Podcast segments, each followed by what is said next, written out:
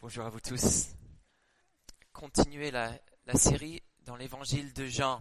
Et si j'ai bien compris, euh, la semaine dernière, Jean-Marc, euh, vous avez déjà vu Jésus nourrir euh, des milliers de personnes avec cinq pains d'orge et deux poissons. à la fin de janvier 2020, vous reviendrez sur ce thème du pain avec, avec Nicolas Digny dans le texte de Jean 6, 22 à 36, où Jésus va s'identifier comme le, pain de vie qui descend du ciel. Et entre ces deux passages, hein, le miracle des pains et puis son explication, dans le passage qui suit, il y a un tout petit passage, juste quelques versets, euh, que Jean-Marc m'a invité à traiter avec vous. C'est le cinquième des sept grands signes de l'évangile de Jean, où Jésus marche sur l'eau. Et en étudiant ce passage euh, pour préparer pour ce matin, je, me posais la question, ok mais Seigneur, pourquoi est-ce que tu mets ce petit texte ici? Je ne sais pas si vous, vous, lisez, euh, vous suivez peut-être dans votre lecture euh, personnelle la lecture dans l'évangile de Jean, mais c'est quand même un peu bizarre. Ces quelques versets, on se pose la question, quel est le rapport entre ce Jésus qui marche sur l'eau et puis ce miracle avec les pains avant, et puis l'explication que c'est Jésus le pain après, cette petite parenthèse, ça sert à quoi? Voilà la question qui m'a conduit dans ma lecture et mon étude personnelle de ce passage. J'espère pouvoir répondre à, cette question euh, dans les minutes qui suivront. D'abord, je voulais juste vous présenter un, titre pour ce, ce message. Jésus, nos élus et le Papa Noël. Et là, vous dites, mais Nico, mais tu vas où Ça n'a rien à voir avec le pain, le fait de marcher sur l'eau. On reviendra, hein, je pense que ça va devenir plus clair. Mais le titre que je voulais donner, Jésus, nos élus et le Papa Noël, est quand même associé à une image que j'ai vue cette semaine qui m'a interpellé en rapport avec ce texte. Euh, peut-être vous aussi vous suivez un peu les actualités avec les grèves, bon, que vous le veuillez ou pas, euh, vous êtes impacté, j'imagine, par ce qui se passe en ce moment. Et j'ai vu une image, euh, je pense que c'était sur le site du Monde en fait, qui avait des, bon, des, manifestants avec, est-ce qu'on appelle ça un, un, panneau, drapeau, on portait le banderole, voilà, qui m'a quand même frappé. Bon, j'ai vu beaucoup de banderoles comme ça cette semaine, mais c'était adressé à la base au Papa Noël. Il y avait euh, Papa Noël, et puis on a barré le mot Noël. Oh, euh, on a barré le mot, ouais, Noël, on a mis Papa Macron, peut-être vous avez vu, Papa Macron, nous n'avons pas commandé la réforme des, des retraites. Est-ce que vous avez vu cette image aussi? Adressé au papa Macron. Nous n'avons pas commandé la réforme des retraites. Ne vous inquiétez pas, je ne vais pas me positionner par rapport à tout ça. C'est pas mon rôle. Jean-Marc, Nico, tu vas où là? En plus, tu es un Américain, tu n'as pas le droit de partager ton avis sur ce qui se passe en France actuellement. Mais ça m'a interpellé, justement, euh, cette banderole en rapport avec ce que nous allons voir ici dans l'évangile de Jean et ce qui se passe dans ce contexte. Je vais présenter, en fait, euh, mon explication de ce qui se passe ici en rapport avec cette image. Le message de ce, cette banderole est assez clair, je crois. Tu ne fais pas ce qu'on veut, euh, Macron, notre président, président. Tu ne nous donnes pas ce qu'on veut. Et si tu ne fais pas ce qu'on veut, attention, ça va mal finir. Je pense que c'est un peu ça le message. Qu'on soit d'accord ou pas avec ce message, c'est un message qui est envoyé en ce moment au gouvernement. Tu ne fais pas ce qu'on veut. Tu ne donnes pas ce qu'on veut. Et attention, si tu ne fais pas ce qu'on veut, ça va mal finir. Avec cette idée en tête, ce message en tête, je vous invite à ouvrir vos Bibles à Jean chapitre 6. Je vais commencer la lecture avec une partie du texte de Jean-Marc. C'est pas parce que je pense qu'il n'a pas bien traité le texte, c'est juste que je pense que ce texte a des choses à apporter aussi à notre texte. Vous allez voir que je vais aussi rajouter quelques éléments de la suite de mon texte. C'est juste pour qu'on ait assez de contexte pour comprendre ce qui se passe ici. Donc je vais reprendre la lecture à partir du verset 14 de chapitre 6. Donc l'évangile de Jean, euh, verset 14. À la vue du signe miraculeux que Jésus avait fait, ces gens disaient, cet homme est vraiment le prophète qui doit venir dans le monde. Cependant, Jésus, sachant qu'ils allaient venir l'enlever pour le faire roi, se retira de nouveau sur la montagne tout seul. Le soir venu, ses disciples descendirent au bord du lac. Ils montèrent dans une barque pour traverser le lac et se rendre à Capernaum. Il faisait déjà nuit et Jésus ne les avait pas encore rejoints. Le vent soufflait avec violence et le lac était agité. Après avoir ramé environ cinq kilomètres, ils virent Jésus qui marchait sur l'eau et s'approchait de la barque, et ils eurent peur. Mais Jésus leur dit, C'est moi, n'ayez pas peur. Ils voulurent alors le prendre dans la barque, et aussitôt celle-ci aborda à l'endroit où ils allaient. Je vais juste un petit peu plus loin. Verset 22, le lendemain, la foule restée de l'autre côté du lac remarqua qu'il n'y avait eu là qu'une seule barque et que Jésus n'était pas monté dedans avec ses disciples, mais que ceux-ci étaient partis seuls. D'autres barques arrivèrent de Tibériade, près de l'endroit où ils avaient mangé le pain, après que le Seigneur eut remercié Dieu, quand les gens s'aperçurent que ni Jésus, ni ses disciples n'étaient là, ils montèrent dans ces barques et allèrent à Capernaum à la recherche de Jésus. Ils le trouvèrent de l'autre côté du lac et lui dirent, Maître, quand es-tu venu ici? Jésus leur répondit, En vérité, en vérité, je vous le dis. Vous me cherchez non parce que vous avez vu des signes, mais parce que vous avez mangé du pain et que vous avez été rassasiés. Travaillez non pour la nourriture périssable, mais pour celle qui subsiste pour la vie éternelle, celle que le Fils de l'homme vous donnera, car c'est lui que le Père, Dieu lui-même, a marqué de son empreinte. Ils lui dirent, Que devons-nous faire pour accomplir les œuvres de Dieu? Et Jésus leur répondit, L'œuvre de Dieu, c'est que vous croyez en celui qui l'a envoyé. Jusqu'ici notre lecture. Je vais prier.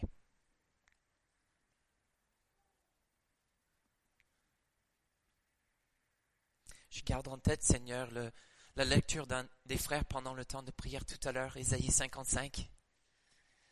Cette lecture reflète ma prière et mon désir aussi, même plus que ça, ma conviction, que ta parole, celle qui sort de ta bouche, ne sera pas sans effet. Elle ne reviendra pas sans accomplir la mission que tu lui as confiée. Je prie que ce soit le cas pour nous ce matin, Seigneur, que la parole qui sort, non pas juste de la bouche de Nicolas, mais de ta bouche, Seigneur, par moyen de ton esprit, ne revienne pas sans effet. Nous prions qu'elle accomplisse sa mission dans nos vies, à la gloire de ton nom. Amen. Jésus, nos élus et le Papa Noël, c'est le titre que je propose. Voici ce que je pensais plutôt l'idée centrale de, de Jean. Ça nous intéresse beaucoup plus que ce que pense Nicolas. Une idée centrale, proposé en lien avec ce texte et la lecture qu'on vient de faire. Jésus n'est pas le roi que je veux. Il est mille fois mieux. Jésus n'est pas le, le roi que je veux. Il est mille fois mieux. Regardez avec moi les versets 14 et 15 on voit toute une foule de personnes qui viennent de vivre un, signe miraculeux que Jésus, il a fait. Ils se disent, cet homme est le prophète. Et ce mot-là, le prophète, fait référence, c'est une manière de parler justement du Messie. du Christ, du roi qui était censé venir régner sur le peuple et délivrer le peuple de sa souffrance. Et le peuple commence à se dire, c'est lui, regarde ce qu'il vient de faire à partir de cinq pains d'orge et de poissons. Il nous a donné tous des milliers de milliers de personnes. Je pense que Jean-Marc, tu as suggéré que ça aurait pu être même 15 000, 20 000 personnes. 5 000 hommes au moins, avec des enfants et des, des femmes aussi une foule extraordinaire et on se dit waouh, c'est ça le roi qu'on veut. C'est peut-être lui le prophète. Et comment répond Jésus? Cependant, Jésus, sachant qu'ils allaient venir l'enlever pour le faire roi, se retira de nouveau sur la montagne tout seul. Et on peut se poser la question, mais attends Jésus, on pensait que c'est ce que tu voulais. C'est pour ça que tu es venu. Tu es venu pour être le roi de ton peuple. Et où est le problème ici? Ils ont vu un signe, ils ont mangé, ils sont prêts justement à te couronner. Et là, tu t'enfuis, tu t'éloignes, tu t'isoles sur la montagne. Et on peut se poser la question, mais, qu'est-ce qui ne va pas ici? Et puis si on reprend notre lecture euh, après notre petit texte, verset 16, 21, euh, et on voit que les foules qui découvrent que Jésus n'est plus là, il est parti, qu'est-ce que cette foule fait? Euh, Le lendemain, eh, eh, ben, la foule part à la recherche de Jésus. Et on peut se poser la question, mais qu'est-ce que la foule cherche? On peut imaginer, justement, ils ont bien mangé la veille. Et c'est le matin, on a de nouveau faim on veut remanger, et s'il y a quelqu'un qui peut nous proposer un petit déj, eh ben, on sait que c'est Jésus. Et donc on vient chercher Jésus et on ne sait pas quoi lui dire exactement, on n'ose pas poser la question, est-ce que tu peux nous donner à manger aussi aujourd'hui? Donc on dit, mais comment est-ce que tu as fait pour venir ici, Jésus? En espérant qu'il comprenne ce qu'on cherche. Mais Jésus, il change carrément de sujet. Est-ce que vous avez vu ça ici en verset 26 Il ne répond pas à leur question. Il fait ça souvent, Jésus. il ne répond pas à la question posée parce qu'il a lui-même une autre priorité. Parfois, il, reconnaît lui-même un autre besoin. En vérité, en vérité, je vous le dis, vous me cherchez non pas, non parce que vous avez vu des signes, mais parce que vous avez mangé du pain et que vous avez été rassasiés. Je sais pourquoi vous êtes là je sais ce que vous cherchez. Vous cherchez du pain. Mais moi, je vous propose autre chose. Et Jésus, à partir de là, il commence à introduire son enseignement le plus dur dans l'évangile de Jean. Ben, c'est pas mon rôle de traiter cet enseignement en profondeur aujourd'hui. Euh, il y a quelqu'un d'autre, Nicolas, qui fera ça dans quelques semaines. Mais j'aimerais juste vous exposer à quelques éléments pour qu'on comprenne à quel point ce que la foule va venir avec Jésus maintenant sera une déception totale pour elle. Cette foule vient de vivre quelque chose d'extraordinaire. Et se dit, c'est lui notre roi. On veut que ce soit lui qui règne. Parce que lui, il peut nous assurer une bonne retraite. On s'inquiète pas avec lui. Regarde ce qu'il vient de faire. Ça, c'est le roi qu'on veut. Il nous a donné à manger hier, il va nous donner à manger ce matin, il nous donnera à manger tous les jours. Et Jésus dit, non, je ne suis pas ce genre de roi.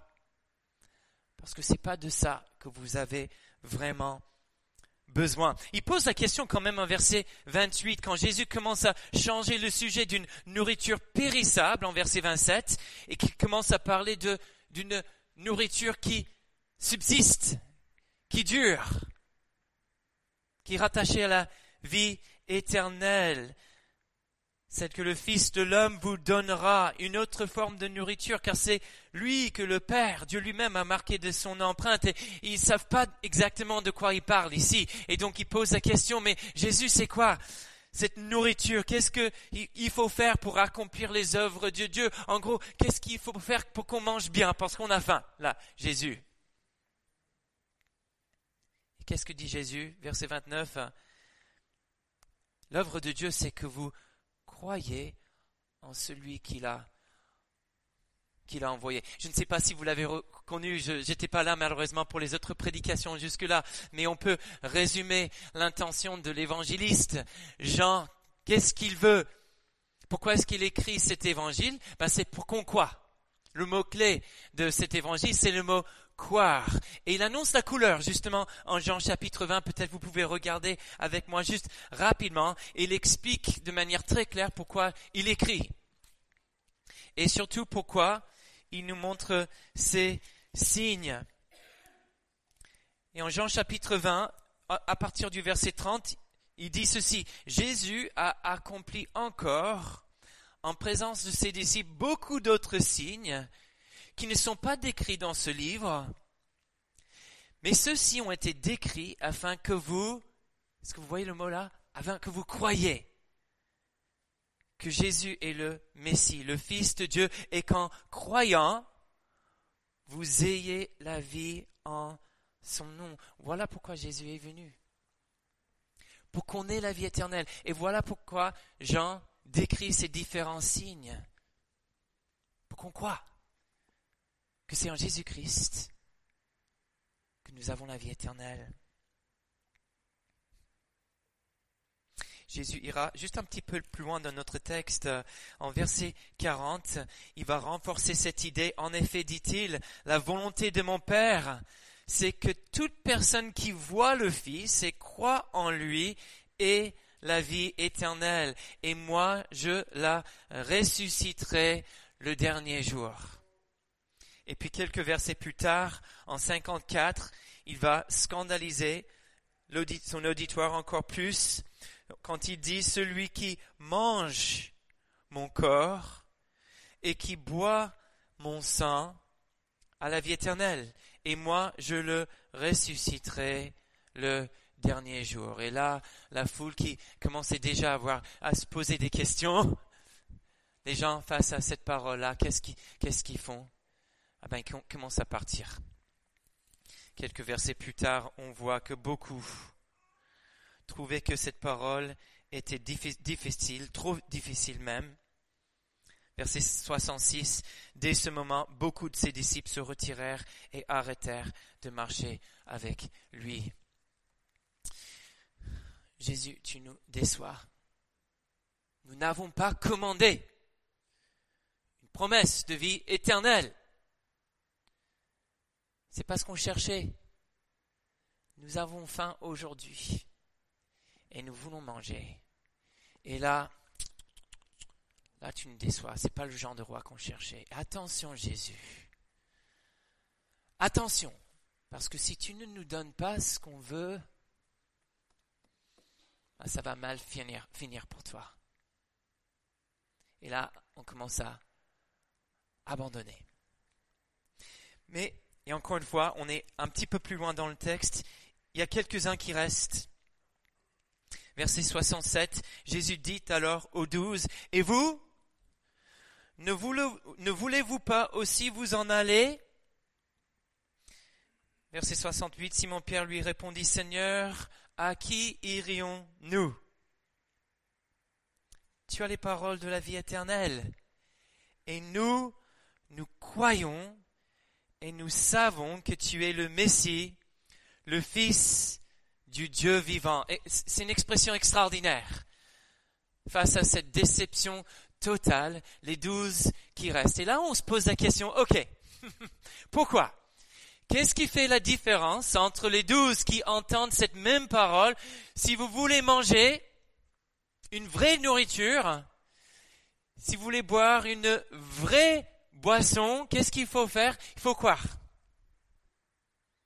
Il faut croire en moi pour avoir la vie éternelle. Et ceux qui entendent ça ne sont pas sûrs de croire vraiment en lui. Ils sont pas sûrs de vouloir manger ce que Jésus propose à manger. Ils sont pas sûrs de vouloir boire ce que Jésus propose à boire. On n'est pas sûr qu'on est d'accord avec ton programme. Et donc, on décide de partir, tous sauf douze qui restent. Et la question se pose, pourquoi? Pourquoi est-ce que ces douze restent en disant, Seigneur, où est-ce qu'on irait? On croit que tu as des paroles de la vie éternelle? Et eh bien la réponse à cette question se retrouve dans les versets 16 à 21. Je ne sais pas si vous le saviez, mais en fait, Jean nous donne la version de ce récit le plus court. Euh, il y a Matthieu et Marc qui racontent aussi cet épisode euh, et qui rajoutent d'autres détails. Peut-être vous vous souvenez de ces récits qui se retrouvent en Matthieu et en Marc aussi, mais justement, euh, avec Matthieu et Marc, on voit que c'est Jésus lui-même qui demande à ses disciples de partir, de prendre des barques pour traverser.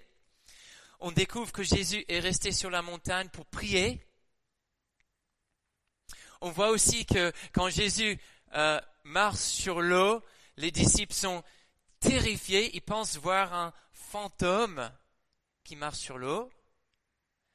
On voit que quand Pierre comprend que c'est Jésus, Pierre dit à Jésus, Jésus, si c'est vraiment toi, ordonne que je vienne à toi sur l'eau et je viendrai. Et Jésus dit, viens.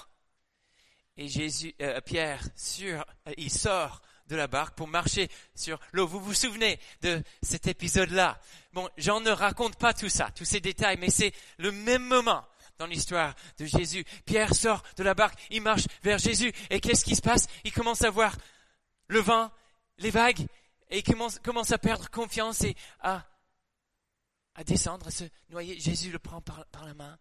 Après, avec Pierre, il entre dans la barque, il calme la tempête et la barque arrive, sauf et sain, à sa destination. Les douze viennent de vivre quelque chose d'extraordinaire avec Jésus la veille de ce moment de grosse déception avec la foule. Ils viennent de voir quelque chose d'extraordinaire que la foule n'a pas encore vu. Et j'aimerais juste vous encourager à regarder rapidement avec moi un psaume le psaume 107, je ne sais pas si vous connaissez ce psaume, c'est un psaume assez extraordinaire que, honnêtement, avant d'étudier ce texte pour préparer ce message, j'avais jamais étudié.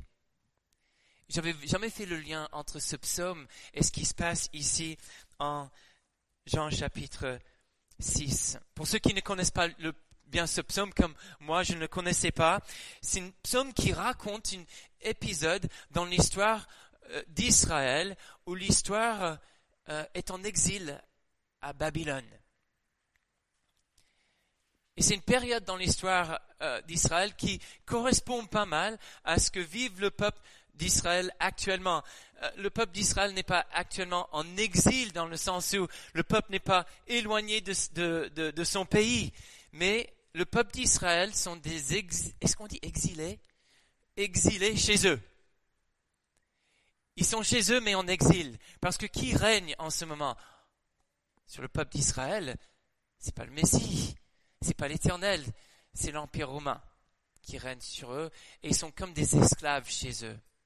Donc le psaume 107 parle de ce moment dans l'histoire d'Israël où le peuple est en exil et on a plusieurs descriptions en fait de, la situation ici. Le psalmiste raconte plusieurs situations d'épreuve pour le peuple d'Israël pendant la période d'exil. On a dans les versets 4 à 9 que on voit que certains errent dans le désert. Puis il y a d'autres qui se trouvent en prison, versets 10 à 16. Et puis il y a d'autres à cause de leur faute et leur folie qui n'ont rien à manger. On voit ça en versets 17 à verset 22, même au début du verset 17, euh, le psalmiste dit les fous pour parler de ce peuple d'Israël. Il parle de leur situation sans nourriture. Et ce qu'on voit, c'est qu'il y a un refrain qui est répété, répété, répété, quatre fois répété face à ces différentes situations du peuple d'Israël qui se retrouve à cause de sa propre folie en exil. Écoutez le refrain, verset 6. Dans leur détresse, dans leur détresse, ils ont crié à l'Éternel et il les a délivrés de leurs angoisses. Puis verset 7, il les a conduits par un chemin bien droit pour qu'ils arrivent dans une ville où ils puissent habiter. Puis verset 8 appelle à louer Dieu. qu'ils louent l'Éternel pour sa bonté et pour ses merveilles en faveur des hommes. Puis verset 13, dans leur détresse, ils ont crié à l'Éternel et il les a délivrés de leurs angoisses. Il les a fait sortir des ténèbres et de l'ombre de la mort. Il a arraché leurs liens. Verset 15, déclaration de louange, qu'ils louent l'Éternel pour sa bonté et pour ses merveilles en faveur des hommes. Puis verset 19, dans leur détresse, ils ont crié à l'Éternel. Il les a délivrés de leurs angoisses. Il a envoyé sa parole et les a guéris. Il les a fait échapper à la tombe. Déclaration de louange qu'il loue l'Éternel pour sa bonté et pour ses merveilles en faveur des hommes. Puis lisez avec moi, si vous avez votre Bible, à partir du verset 23, un texte assez extraordinaire à la lumière de ce qu'on vient de voir en Jean chapitre 6. Ceux qui étaient partis en mer sur leur bateau et travaillaient sur les grandes eaux ceux-là ont vu la façon d'agir de l'Éternel et ses merveilles en haute mer. D'un mot, il a fait souffler un vent de tempête qui a soulevé les vagues de la mer. Ils montaient vers le ciel, ils descendaient dans l'abîme, ils étaient angoissés face au danger, saisis de vertige, ils titubaient comme un homme ivre, et toute leur habileté était réduite à néant. Puis verset 28, dans leur détresse, ils ont crié à l'Éternel et il les a délivrés de leurs angoisses. Il a arrêté la tempête, ramené le calme et les vagues se sont calmées. Ils se sont réjouis de ce qui s'était apaisé et l'Éternel les a conduits au port désiré. Qui loue l'Éternel pour sa bonté et pour ses merveilles?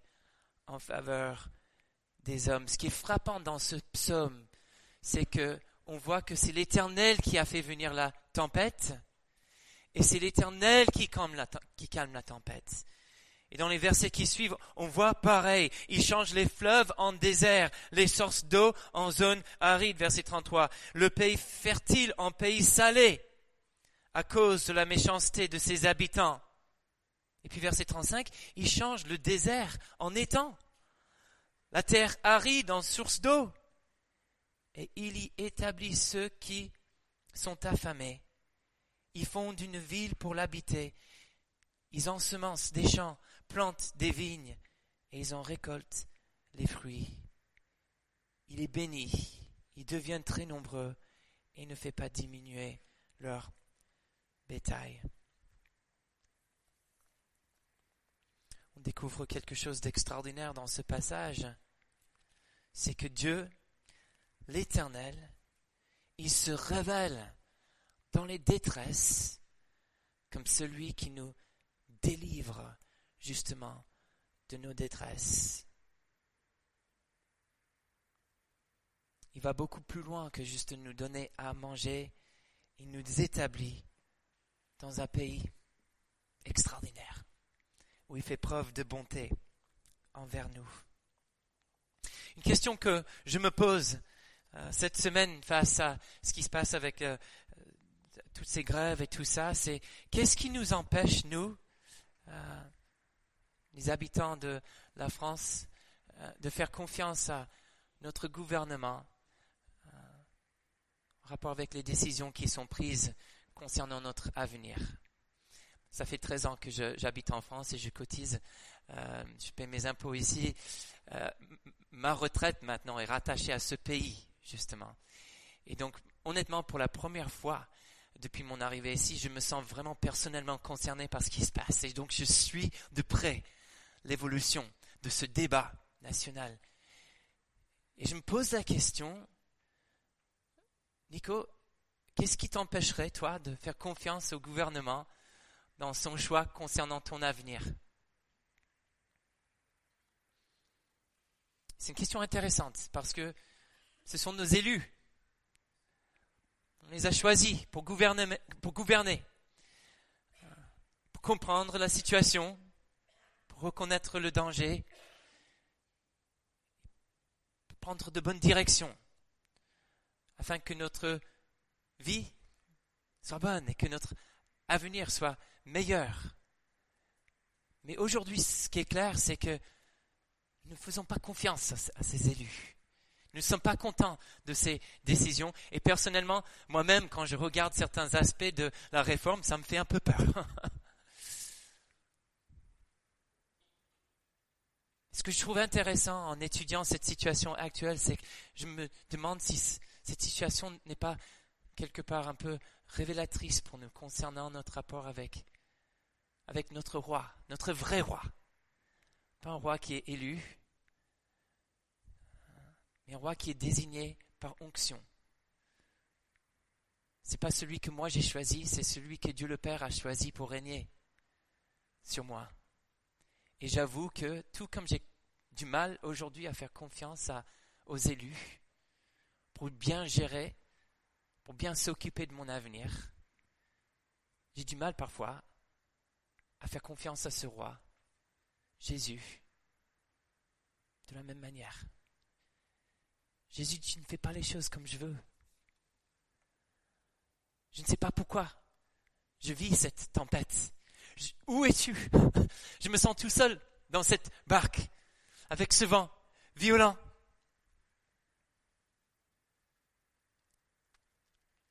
Et c'est probable qu'il y ait certaines personnes ici euh, ce matin qui, qui traversent justement des moments comme ça, qui, bon, de manière métaphorique, qui n'ont rien à manger et qui demandent, OK Seigneur, où es-tu pour me donner mon petit déj? Pourquoi tu n'es pas là? Ceux qui traversent peut-être la tempête, ils se posent la question, mais Seigneur, où es-tu? Nous allons mourir. Et tu ne t'occupes pas de nous. Ce qui est extraordinaire, c'est que ces disciples qui ont traversé cette tempête et qui ont vu Jésus de leurs propres yeux marcher sur l'eau, calmer la tempête, prendre Pierre par la main pour le délivrer, entrer dans la barque et les conduire sous fessin à la porte le lendemain, face à une parole très difficile, il faut manger mon corps, il faut boire mon sang. Si tu as la vie éternelle. Mais il parle de quoi là? Il va où là? Regarde, tout le monde est en train de partir. Qu'est-ce qu'il nous raconte? On n'est pas d'accord. Mais ces douze qui ont vu les signes, et qui ont cru, et en Matthieu et Marc, pas ici, mais ont déclaré de leur propre bouche, nous croyons que tu es le Messie, le Fils du Dieu vivant. Ils ont pu continuer à faire confiance le lendemain. Face à cette parole difficile, je dois avouer que jusque-là, dans mon expérience avec notre gouvernement, j'ai pas vécu quelque chose d'assez extraordinaire pour me convaincre du fait qu'ils savent ce qu'ils font pour l'avenir. je ne sais pas. Malheureusement, j'ai pas vu Macron marcher sur l'eau. Ah, pas encore. Donc, on a peut-être raison de remettre en question ces, choix-là. Je ne sais pas. Je, ne me positionne pas. Mais c'est sûr qu'on manque de certitude par rapport à notre gouvernement parce que peut-être on n'a pas assez vu dans, la, dans le passé pour être sûr que prennent la bonne voie. Mais avec Jésus, les amis, c'est pas le cas. Jean il écrit cet évangile ici pour nous mettre devant des signes de l'enseignement, pour qu'on voit justement les choses extraordinaires que les douze et beaucoup d'autres personnes aussi ont pu vivre afin de nous aider à croire qu'il est vraiment le Messie, le Fils du Dieu vivant, celui qui est désigné par onction, choisi par le Père pour régner. Et même si je ne comprends pas aujourd'hui ce qu'il fait, grâce à ces signes, je peux dire avec les disciples, Seigneur, où irai-je Je ne comprends pas ce que tu fais. Mais il n'y a que toi qui as les paroles de vie. Je crois et je sais que tu es le Messie, le Fils du Dieu vivant. Je termine en vous invitant juste à réfléchir sur votre propre situation actuelle. Oui, d'un côté, on a la, réforme des retraites retraite et tout ça, mais je pense que vous vivez des choses beaucoup plus proches peut-être de la maison. Des situations difficiles qui sont très très actuelles, qui ne concernent pas forcément votre avenir. Dans 10, 15, 20 ans, bon, pour certains peut-être c'est même plus proche. Hein. Euh, mais aujourd'hui, des, situations que vous vivez, vous posez la question, mais Seigneur, qu'est-ce que tu es en train de faire? Tu n'es pas le roi que je voulais tu ne fais pas ce que je veux. Et ce texte nous invite à nous souvenir du fait qu'il ne s'agit pas du Papa Noël, il ne s'agit pas d'un élu, il ne s'agit pas du roi de tout l'univers, celui qui marche sur l'eau, qui multiplie les pains, qui calme les tempêtes, celui qui seul peut nous donner la vie éternelle. Je vais prier pour conclure.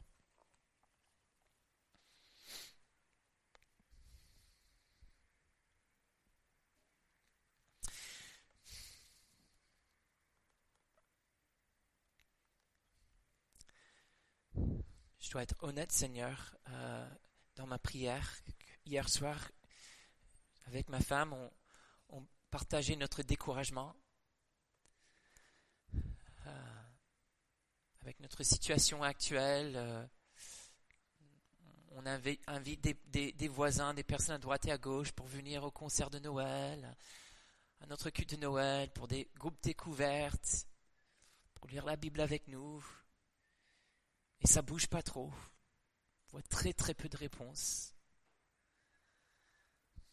On voit très peu de mouvements spirituels dans nos entourages et on est honnêtement découragé. On se pose la question un petit peu en ce moment, mais qu'est-ce que tu fais Seigneur? On a faim. On a faim de te voir à l'œuvre. Réponse à nos prières. Touchons les cœurs de personnes autour de nous qu'on aime, qu'on apprécie, qu'on veut voir venir à toi.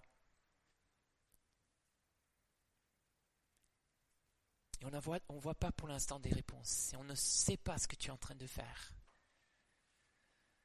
J'imagine qu'il y a d'autres personnes qui sont là aujourd'hui, qui sont découragées peut-être pour d'autres raisons, qui se posent des questions face à leur propre tempête ou face à leur propre moment de faim, des incertitudes par rapport à l'avenir. Et nos circonstances actuelles, c'est pas ce qu'on voulait.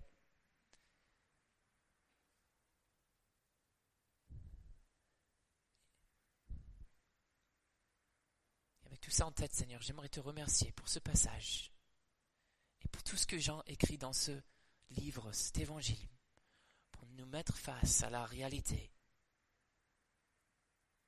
que tu es notre roi pour nous rappeler de ces signes et aussi pour nous faire penser à d'autres signes qu'on a vus avec nos propres yeux dans nos propres vies. Hier soir, on s'est souvenu avec Annie de, de moments où on t'a vu à l'œuvre pour ne pas oublier qui est notre Dieu. Et je te demande, Seigneur, tout comme c'était le cas, j'imagine, pour ses disciples, face à cette parole dure où tout le monde commence à partir, ils sont souvenus de ce signe miraculeux sur le lac. Aide-nous, Seigneur, à nous souvenir de ces signes dans la Bible et aussi dans nos propres vies, pour te faire confiance face à des situations, des circonstances actuelles qu'on n'aime pas du tout. Aide-nous avec foi à déclarer avec les disciples aujourd'hui que tu es effectivement notre Messie, le Fils du Dieu vivant, celui qui nous donne la vie éternelle. Aide-nous aujourd'hui, Seigneur, à persévérer même face à, la déception peut-être qu'on vit.